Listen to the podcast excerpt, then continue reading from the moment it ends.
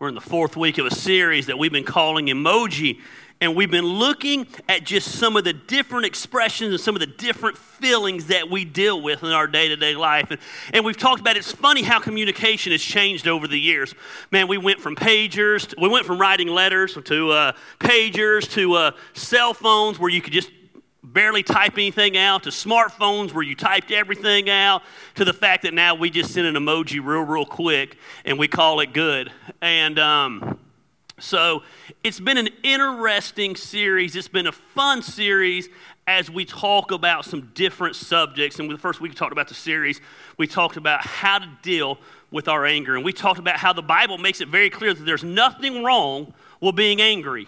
The problem is once we get angry, we most of the time sin in our anger. The second week of the series, we talked about how do you live at peace with all people, especially those you just don't like. Last week, we talked about what is one of the most popular emojis there is, and we talked about what do you do when life gets crappy. And I was amazed by the response. I was looking at the website this week, and on our website you can download these sermons for free. And it was one of the most downloaded sermons we've done in the last year. Because the reality is we're all dealing with hard times. We're all going through different emotions, and there's always times in our life, whether it's our professional life, our financial life, our marital life, our parenting life, whatever it is, where it just seems like life is very, very crappy. And today we're going to talk about a subject. Last week I told you, and I just really wanted to do it where I could say the word poop 1,000 times in a message because I'm like a middle schooler when it comes to that. But I told you last week that the poop emoji is one of the most used emojis there is. Well, today's emoji is the most used emoji there is. The smiley face, the happy face. I call it the all-encompassing emoji because you can be being real crappy to someone through a text, and you just throw the smiley face emoji in the end, and that's your West End. It's just all good. You know, or you can be like, how's life? It's good. You know, I use the smiley face emoji all the time. And the fact of the matter is, it's kind of that emoji that says, man, we're happy. But the reality is, most of us are not living life happy. The reality is most of us don't even know what happiness truly is. We're looking for happiness. We're trying to obtain happiness. We're trying to do whatever we can to get happiness. But very few of us would look at our lives overall and say, we're happy. We might be happy today, just got engaged and we're happy. Every picture Rhonda posts on Facebook, she's happy today. Now, here's what's going to happen, though. And I don't know him. He's probably a great guy. But she's going to move in with him one day. And he ain't going to put the toilet seat down. And he's going to leave his dirty underwear on the floor. And he's going to make the fatal mistake one day. She's going to cook something. Every man in here has done this. And if you say you ain't done it, you're a liar. He's going to say, that was good, but it wasn't like Mom's.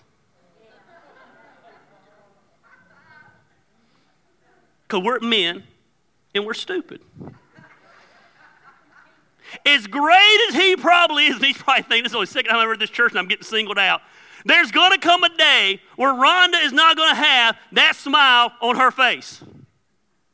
She ain't going to be happy with him. She's still going to love him. My wife tells my wife, she says, I love you, but I don't like you a lot right now. We're always looking for happiness. And we find happiness in all the wrong things. And that's why so many times happiness in our life isn't a long-term thing. We're happy in moments. We're happy in possessions. We're happy in certain circumstances. But long-lasting happiness, just something a lot of times we don't have. My wife tells me all the time. She says, my biggest concern with you is you're always searching for happiness. Something makes you happy for a short term, and then you're not happy. And it's something I've worked with a lot. It's something I go to counseling for the sole purpose of what is happiness and how do I achieve happiness and how do I learn to be happy in whatever circumstance that we have. And it's really an appropriate sermon, especially here in America. Because let's be honest, we live in a country that was founded with the sole purpose of giving people the opportunity to be happy. The Declaration of Independence says, man, you're guaranteed life, you're guaranteed liberty, don't miss this, and you're guaranteed the pursuit of happiness. Even back then, they knew happiness was something that everyone is trying to obtain. Life guaranteed in America. Liberty, though we may debate it today, guaranteed in America. Happiness, that's on you. We can't make you happy, but we can promise you the pursuit of happiness is there for you. It's something telling to me that life and liberty are guaranteed, and happiness, you got to pursue it on your own. Best of luck finding it. Our forefathers knew. They knew that people were coming over here for happiness. But they knew that once they got here and the newness of our country wore off, the happiness wouldn't be there, so they were just guaranteed the pursuit of happiness. So here we are, a nation that for a few hundred years has undertaken this incredible experiment called the pursuit of happiness, trying to find what it is that will make us happy. It's kind of like trying to scoop up water. You can have it for a couple of seconds, and it runs through your fingers. Because the problem is we're looking for happiness in all the wrong things, because what makes you happy might not make me happy. And the problem is happiness is a temporary thing if we don't learn where true happiness comes from. And we look, and we look, and we look, and we pursue, and we pursue, and we look for happiness everywhere. We look to our finances for happiness. I was talking to a guy this last week, probably in my lifetime the wealthiest guy that I've ever talked to. And he said, man, I'm in a good place in life. And me being an idiot, I said, yeah, I bet you are. He said, what do you mean? I said, man, you're pretty blessed financially. Let's not be stupid. He said, you think that's why I'm in the best place of my life? I said, well, I'll sure it don't hurt. He said, between you, me, and the fence post, I'm a multimillionaire. And he said, this is my third time being one. He said, I don't say that in a bragging way. I said to let you know I've already lost it twice. In the process of losing it, I've lost family and friends and everyone. He goes, this doesn't bring me happiness. We look for it everywhere. We look to good times for happiness. We look to our spouses for happiness.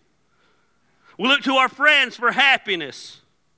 You name it, and we're looking for it, trying to find happiness, even if we know that happiness is temporary, because it's the greatest high there is. Man, you can do every drug and do whatever you want to do, and there's no high like the high of being happy. And so many times we make very poor decisions, long-term, for short-term happiness, because that's just the way we are, man. We can't see the forest for the trees. We think about the here and the now. We don't think about the long-term ramifications of anything. If it makes me happy now, I'm doing it, even though it might make me miserable down the road. That's why we don't have long-term happiness. We don't understand. We're always pursuing happiness. We have this promise to pursue happiness. We live in a blessed nation. We live in a nation that's doing well economically. We live in a nation, and again, I know everybody wants to debate it, that we live with freedom. Yet, we live in a nation that is full of some of the most unhappiest people I've ever seen in my life. Get on social media. People are miserable, and they want the whole world to know it. We're always looking for happiness, always pursuing happiness. And yet, at the end of the day, overall, we're unhappy. We find it temporarily, but long-term we're miserable. It's so funny. Even something as simple as the weather can affect our happiness. I probably had 5 people, and before I throw those 5 people under the bus, let me throw myself in there as 6 people who said, man, it's miserable today. And as if it wasn't miserable today, I said, and it ain't nothing like it's going to be tomorrow. I said, I ain't even going to leave the house tomorrow. It's going to be so hot. Already throwing negative stuff on that Monday. Of the weather affecting. Tried to have a good weekend, but it rained. It's too hot. It's too cold. Man, we are unhappy people. We've allowed people, we've allowed things, we've allowed circumstances to dictate our level of happiness. We're depending on others for our happiness. And therein lies the problem. We're going to talk about happiness. You have to talk about the book of Philippians. And while the word happiness is not used in the book of Philippians, the word joy is 16 times. 4 chapters is all Philippians is. And 16 times Paul talks about the joy that he has. And if there was ever a time where someone wouldn't be writing about joy, it'd be in the book of Philippians. And if there was ever a time where the person writing it shouldn't be talking about joy, it'd be in the book of Philippians. Paul understood something that we all need to understand and accept. He understood that in this life, you're going to have problems. We talked about that last week. We talked about there's going to be. Jesus said, in this world, you're going to have trouble. You can take it to the bank. If you think, man, I'm in church now and I got a relationship with God and everything is going to be unicorn this and unicorn. I ain't going to say it because I said it. You know what I'm going to say. You're wrong. We're going to have hard times. If your life is anything like mine, you get one problem fixed and 3 more occur. If you're waiting on everything to be perfect, to be happy, you're never going to be happy. We have to learn in life to be happy in our circumstance and not happy because of our circumstance. Paul understood this. Paul had every reason to be unhappy. The background of this book, the book of Philippians. Let me give you the background leading up to it. 4 years of Paul's life, he'd spent in prison falsely accused. He'd spent 2 years in prison, and then they took him to prison, and they decided to pull him out of the prison and send him to Rome to go before Nero. Nero was the most feared person if you were a Christian. Nero hated believers. And they sent Paul there to stand before him. Once he got there, there was no doubt that Nero was going to execute Paul. So he's been in prison. He's been shipped off to Rome. He knows he's going before Nero. While he's on his way to Rome, on a ship, a storm comes along and the ship sinks. So now he's been in prison. The ship is sunk. He has swam to a shore, and now he's on a deserted island. While on that deserted island, he's bit by a poisonous snake. Eventually, a ship finds him on the island, takes him to Rome. He is then locked to the prison guard, and at this time, he had been in that prison for 2 years, locked to the guards. 24 hours a day. Every 4 hours, they would change and put another guard on him for a charge that he was innocent of. So I don't know about you, but there's a lot of things I think I'd be feeling at this time. Happiness is not one of them. Matter of fact, I think I'd be a little bit irritated. I'd be a little bit angry. I think I'd have a little bit of a grudge towards God. I wish I could tell you, man, I am a pastor, and I'd be like, God, I trust you, and it's all good. Instead, I think I do what so many of you do every time something goes wrong. If that's like loving God, I don't want anything to do with him. Meaning, hey, when everything's good, I'm down with Jesus. When something don't go like I want it to, it's God's fault instead of my fault. Paul had every reason to be unhappy, but look what he says in Philippians 1. What does it matter? What does it matter that I went through all this? What does it matter right now that I'm in jail? What does it matter that I was shipwrecked? What does it matter that I was bit by a snake? What does it matter? What does it matter? What does it matter? The important thing is that in every way, whether from false motives or true, Christ is preached.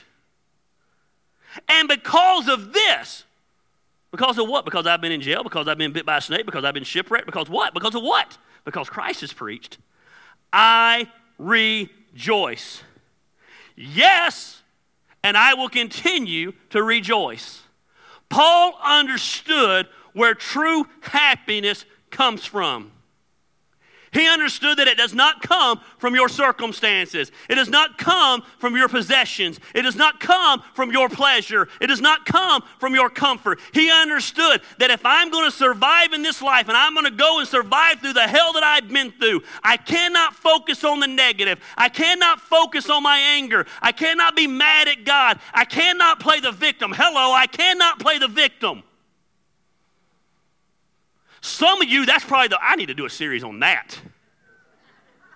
Holy smokes.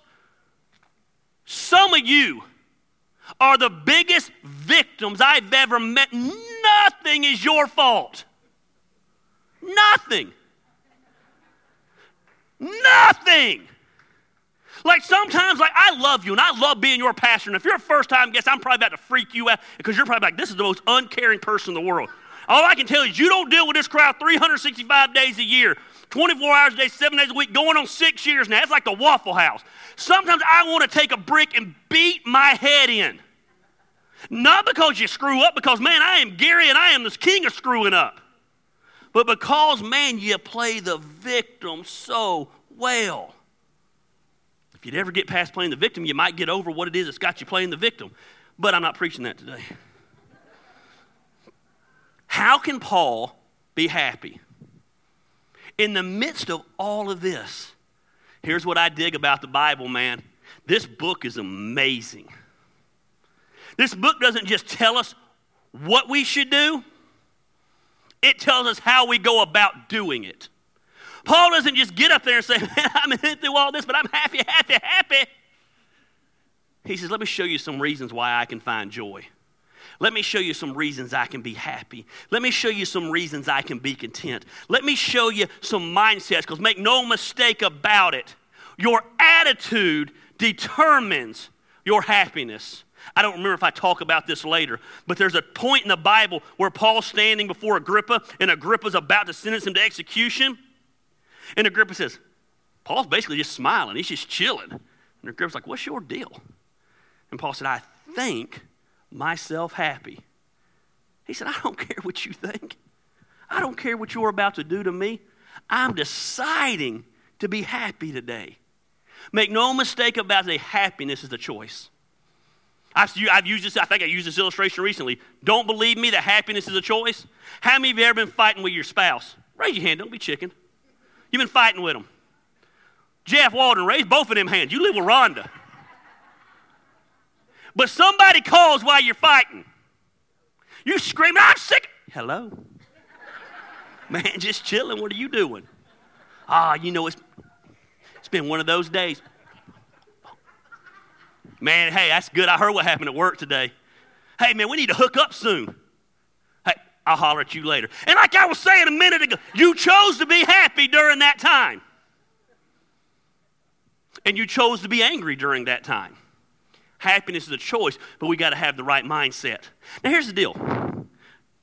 This new mic is powerful. Barry, we got to get this thing dialed in this week.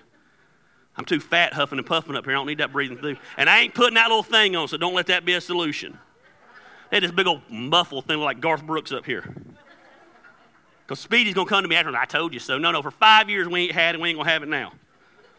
I'm vain like that. Let's have the right mindset. First thing we need to do is, I need to have a perspective to live from. How do I find true happiness? I've got to have a perspective to live from. I need a clear point of view. I need a clear understanding. Here's the deal, and I believe we would all agree. How you look at a situation determines how you're going to go through that situation. If you decide to be negative about it, it's going to be a rough situation. If you decide to be miserable about it, it's going to be a bad situation. If you decide to be, oh, woe is me, it's going to be a bad situation. Some of you, man, you look at every situation like it's horrible. Some of you look at situations before you even know the facts. Something goes wrong with your car, and you lose your minds before you even know what's wrong with the car. You're mad for 4 days, finally get to the shop, and I get a $50 repair. Oh. But you've been mad for 4 days about it. Man, how we look at a situation, we need a proper perspective to live from. You can take two people, throw them in the same situation. One is devastated by the situation, and one says, man, I'm getting through this situation. This sucks, this is horrible, but guess what? This doesn't define me. I always look when people go through hard times, I'm like, how are they handling this situation? Because their attitude will determine their altitude going through it. They're going to fly over it, or they're going to wallow in it. We get messed up and think that our mindset doesn't have anything. Well, why would you get through a situation happy when your mindset's miserable? We need a proper perspective to live from. It's all in how you look at the problem.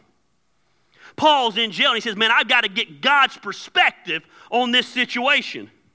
He said, I got to realize I'm stuck here, and there's nothing I can do. So I can wallow in how unjust it is, and I can wallow in how unfair it is, or I can decide, you know what? What is God doing in the midst of this? Look what he says. Now, I want you to know, brothers and sisters, that what has happened to me has actually served to advance the gospel. What? Prison, shipwreck, bit by a snake, locked to the prison guard. I can be miserable, or I can be like, you know what? This sucks. But man, it's advanced the gospel. He says, being in prison has given me the opportunity to share the gospel with key people. I didn't ask to be here. This isn't where I want to be. But now that I'm here, man, I got to sit back and look at the opportunities. And the opportunities are, I get to make an impact for the kingdom of God. He says, as a result of what? Being imprisoned. It has become clear throughout the whole palace guard and to everyone else that I am in chains for Christ. He said, for 24 hours a day, I am chained to a prison guard. You need to understand something about the prison guard. They were the elite of the elite. They were hand-chosen by the king himself. They were palace guards for 12 years and 12 years only. At the 12-year mark, they would retire, and every one of them would move into political power. It was a person of influence. These were very influential people. And Paul said, I got these guys. He said, I got a captive audience. 24 hours a day. I'm not just chained to a wall. I'm chained to them. I can wallow in it. I can whine in it. I can feel sorry for myself in it. I can get angry about it. Or for 4 hours while I got them next to me, I can just preach Jesus to them. I can tell them how good God is. I can tell them about Jesus, how he gave his life on the cross, how he rose from the grave. I can tell them, hey, I always wanted to come to Rome, because Rome in that day was like our New York City. It's where you went to meet a person of influence. He said, I thought in my mind I was going to be preaching in front of thousands of people in Rome, but instead I got you, the influencers. You're going to hear about Jesus. You're going to go and tell other people about this guy. I mean, there's something different about this guy. I don't know what it is. Like, my question is, who's the real prisoner? Is it Paul or the guard? Imagine being chained to me for 4 hours a day, and I'm preaching Jesus nonstop. Prison guards are like, man, there is something about this guy. They watched Paul. They watched him. They watched him write the New Testament. They watched him as God spoke to him.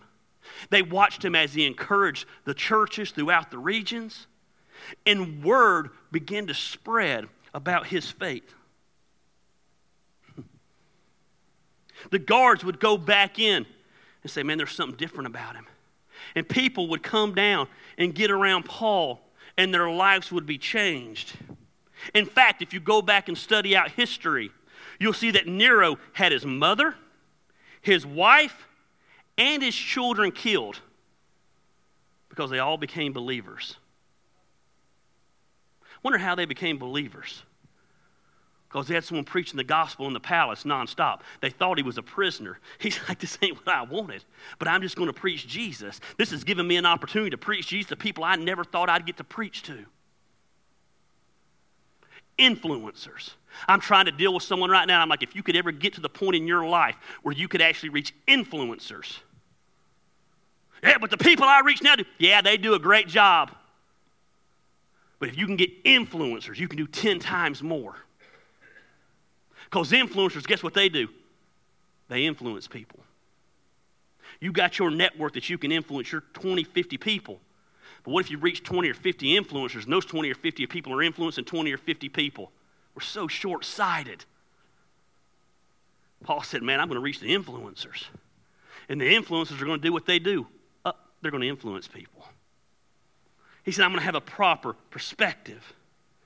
He said, because of my chains, most of the brothers and sisters have become confident in the Lord, and they dare all the more to proclaim the gospel. He said, not only am I getting to influence the leaders, I'm getting to influence the other believers.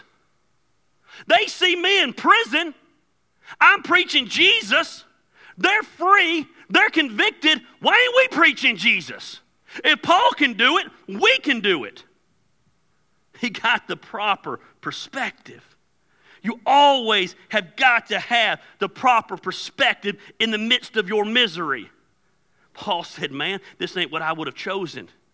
But I'm influencing unbelievers. I'm influencing believers. He said, when I face a problem with joy, it's a testimony. It's a witness to people. People are looking at him and saying, what is it that he has that I don't have? Paul knew that Romans 8:28 says this, we know that all things God works for the good of those who love him. We know that in all things God works for the good of those who love him. You don't understand why you're going through what you're going through? I don't either. But God does.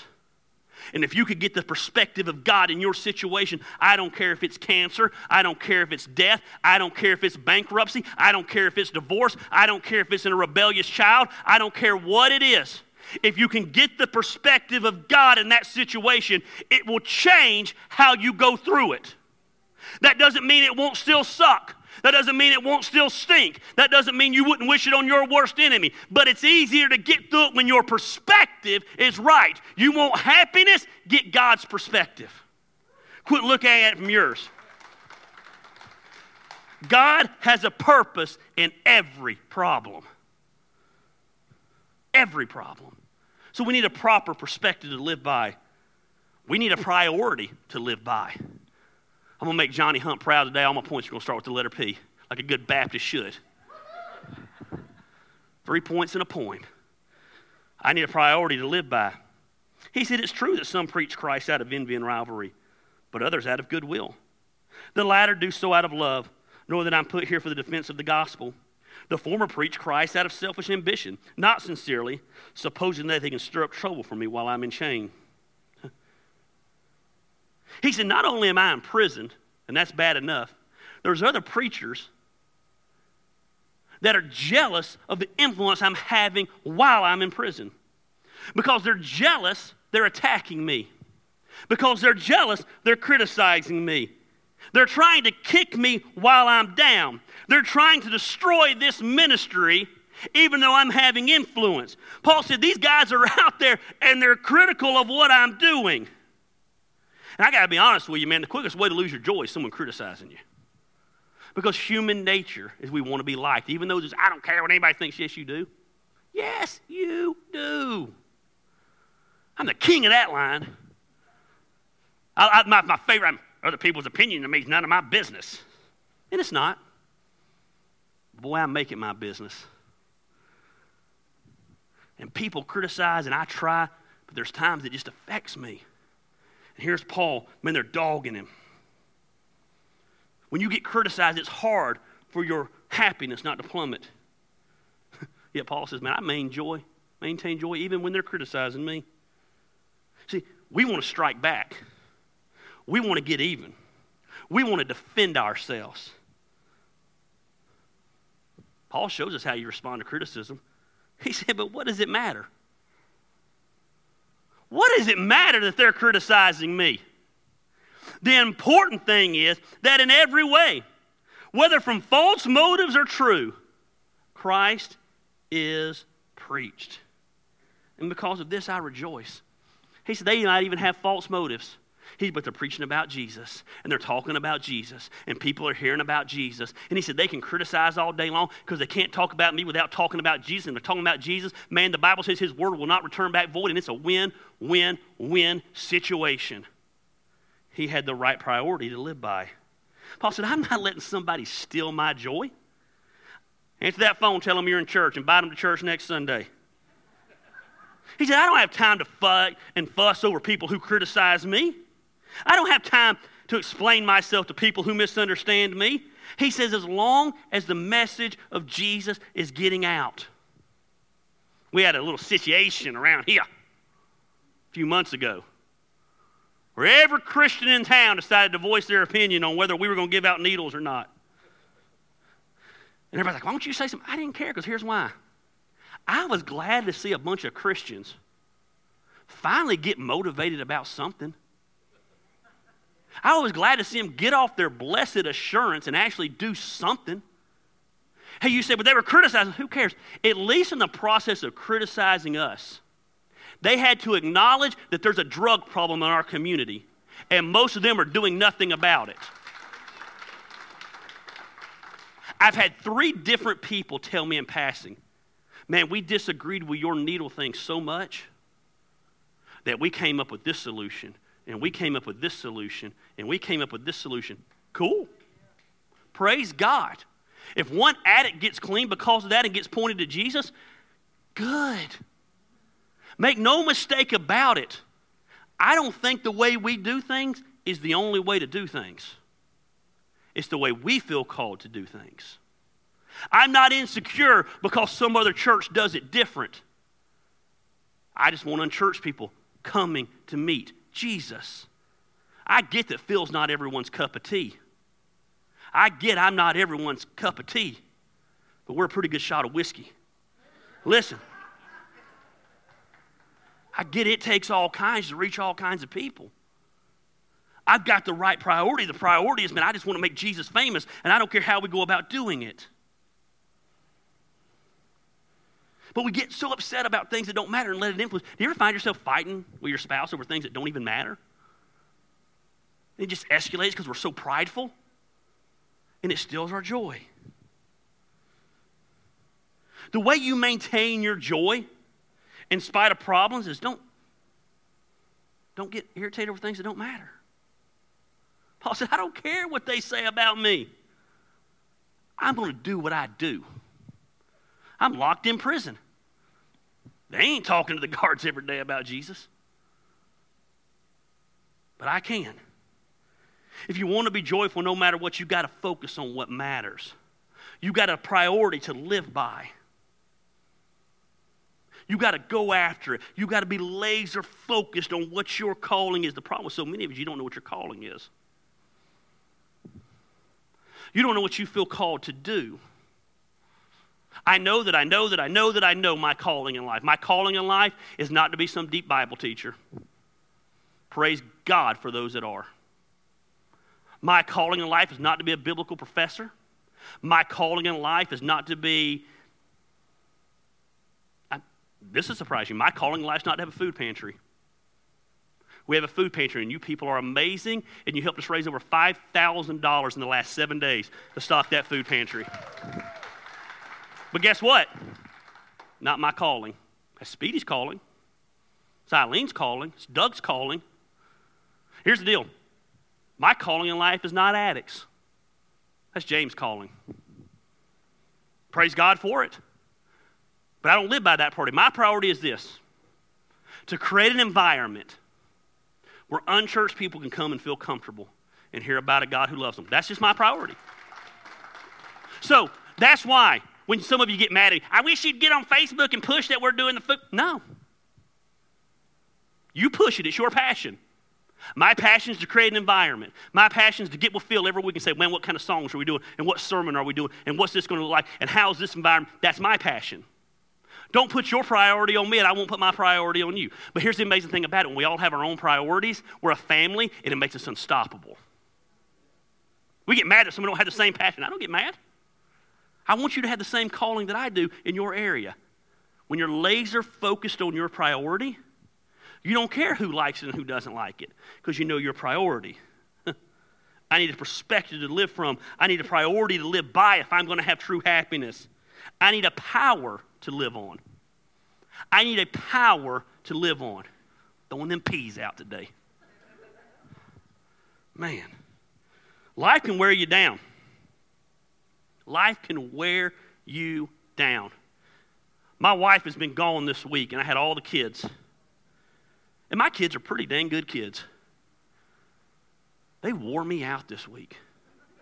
I work from home. I am so, like, my brain wants adult conversation so bad. Like, my 13-year-old son has hit that stage where he's consumed with girls. Dad, so this girl told me this, and so I unfollowed her on Snapchat because I'm playing a game with her. And what do you think about it? How long should I unfollow her? And what do you think? I said, because I'm giving him that pimp advice that I got, you know. Ignore her. She'll come crawling back. It didn't work. You think it didn't listen to me? So it's nonstop. Normally, Christine is his, like, he goes to Christine. And she's like, here's what you do. And she gives him good advice. And I don't give him good advice. Then I got a little girl who's 11, who, if she gets good grades every year, during the summer we let her dye her hair. And so we dyed her hair purple and blue and green. And it actually looked pretty good. And she got in the pool while mom's gone. And all the dye came out of her hair. I don't know how to fix that. I don't care if we fix it. I don't understand about it. But son, it was on like Donkey Kong. So I call a woman in our church who knew this. I said, can you take her down there? Fix this. She takes her down there, and the next day at fault comes out again. So I've talked about this girl that won't talk to my son. I've talked about hair. Then I got a 7-year-old who I made a fatal mistake of 2 months ago. I brought him here to a wrestling match. He's like his dad, and he gets obsessed with stuff. When I tell you I have talked about wrestling 24 hours a day, 7 days a week. Someone at church, there's a thing called WWE Network. It's an app, and you can watch wrestling 24 hours a day. Dad, can I watch the wrestling app? Sure, son. Like, he's so consumed with it. He's like back watching like wrestling from the 80s. Dad, who's that? I said, that's second greatest man next to Jesus, son. That's Ric Flair.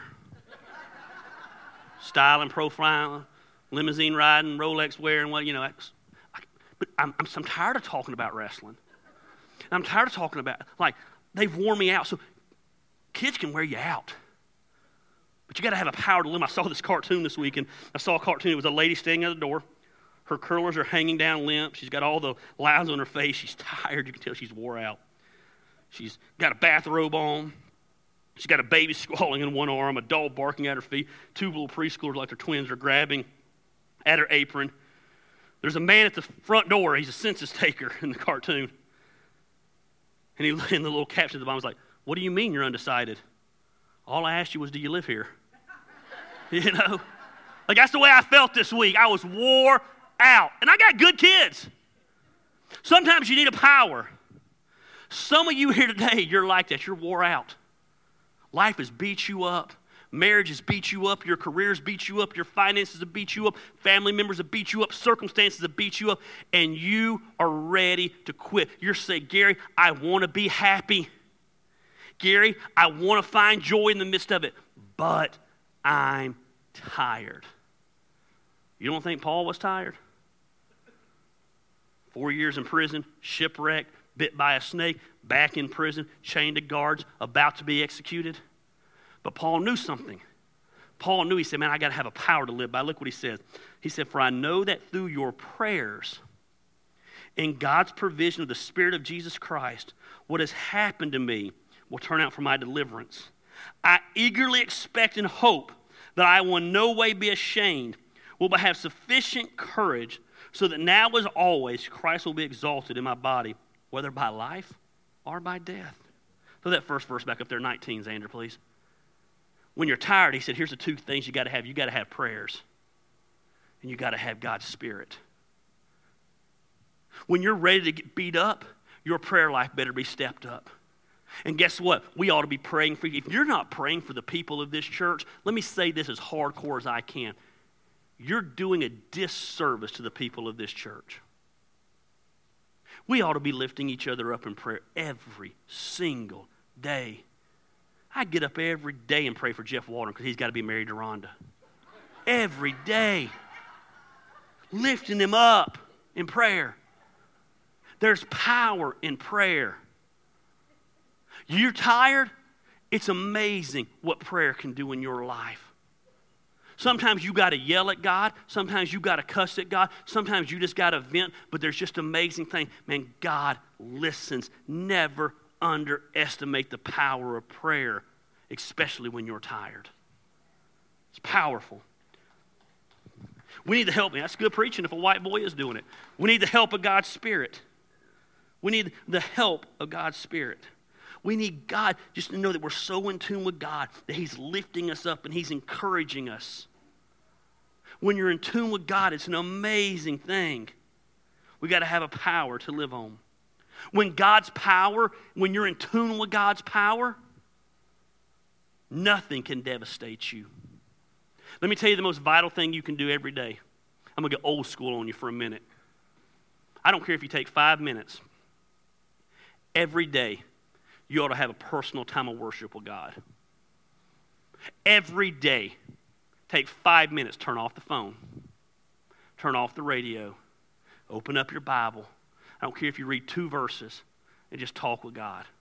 Because what will happen is that 5 minutes will turn into 10 minutes, it'll turn into 15 minutes, and it's amazing when you're in tune with God. I can always tell my walk in life totally mirrors my walk with God.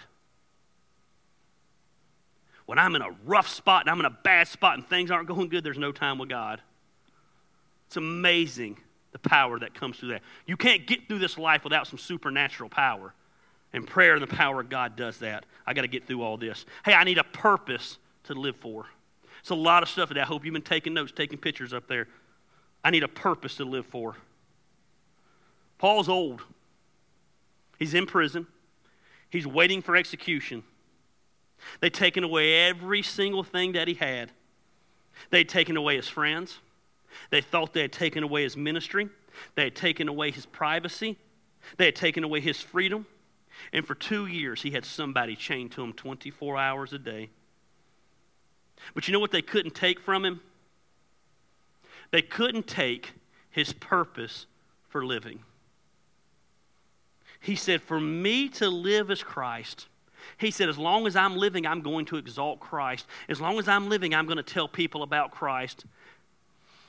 And to die is gain. He said, if I die, I gain heaven. I've shared this with you before. We don't deal with a lot of death in this church. We're just kind of a younger church. And it was amazing, though. We dealt with Otis, who'd been with our church since the beginning. He died a couple of weeks ago in his 80s. And I watched Tony and Burnett. Of course, they were brokenhearted. Don't get me wrong. But they also had this crazy, insane peace about them because they knew where their father was. Paul said, man, for me to live, I get to spread the message of Christ. He said, but if I die, I gain heaven. There's something powerful about someone in their dying days. God becomes more real than ever. We love to talk about heaven. But it's a whole different story when you mean, oh, we're going to be there? But as believers, we have that faith in that. And Paul knew what his purpose was. If you look at our culture, Our purpose is a lot of things, but not things of God. So many of us wouldn't say to live as Christ. We'd say, for me to live as possessions. Possessions. I need to obtain. I need to accumulate things. I'm always looking for happiness. Knew this and knew that and the latest that and the latest. If I can get this, it brings me happiness until a newer version comes out. Some of us say, man, for me to live is not Christ, but it's pleasure. If it feels good, do it. If it makes you happy, do it. The Bible says there's pleasure in sin for a season. Then there's the consequences of it. Some of us, we would say, man, for me to live is not Christ, for me to live is prestige. I want to be known. I want power. I want to be respected. We have a weak purpose for living. We're looking for our purpose and possessions and pleasure and prestige. And Paul said, my purpose is Christ. I know where he's brought me from. I have a purpose for living. You were not put on this earth simply for the approval of other people. You need to realize your purpose in life. None of those things will satisfy like Christ does. Philippians, brothers and sisters, I do not consider myself yet to have taken hold of it. But one thing I do, I forget what is behind me, and I strain towards what's ahead. He said, what's ahead of me is still my purpose. And I'm going after it with everything that I can. I'm telling you, man, maybe I need to do a series on purpose. Because if you discover your purpose, it'll change your life. It'll get you out of bed in the morning. Game changer. The secret of joy put Jesus first, others second, yourself third. Here's the deal. You can have happiness no matter what the circumstances. But you got to make some decisions. You got to make some choices. You got to choose to look at things through God's eyes. You got to make sure your priorities are right, perspective's right, your purpose is right. It ain't easy. But we can have that peace that Paul had in the midst of it. It's funny, I told someone that I said, I'm 42 years old.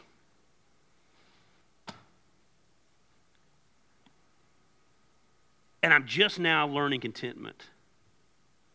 I'm just now learning I'm sick of drama. I'm sick of fighting with everyone.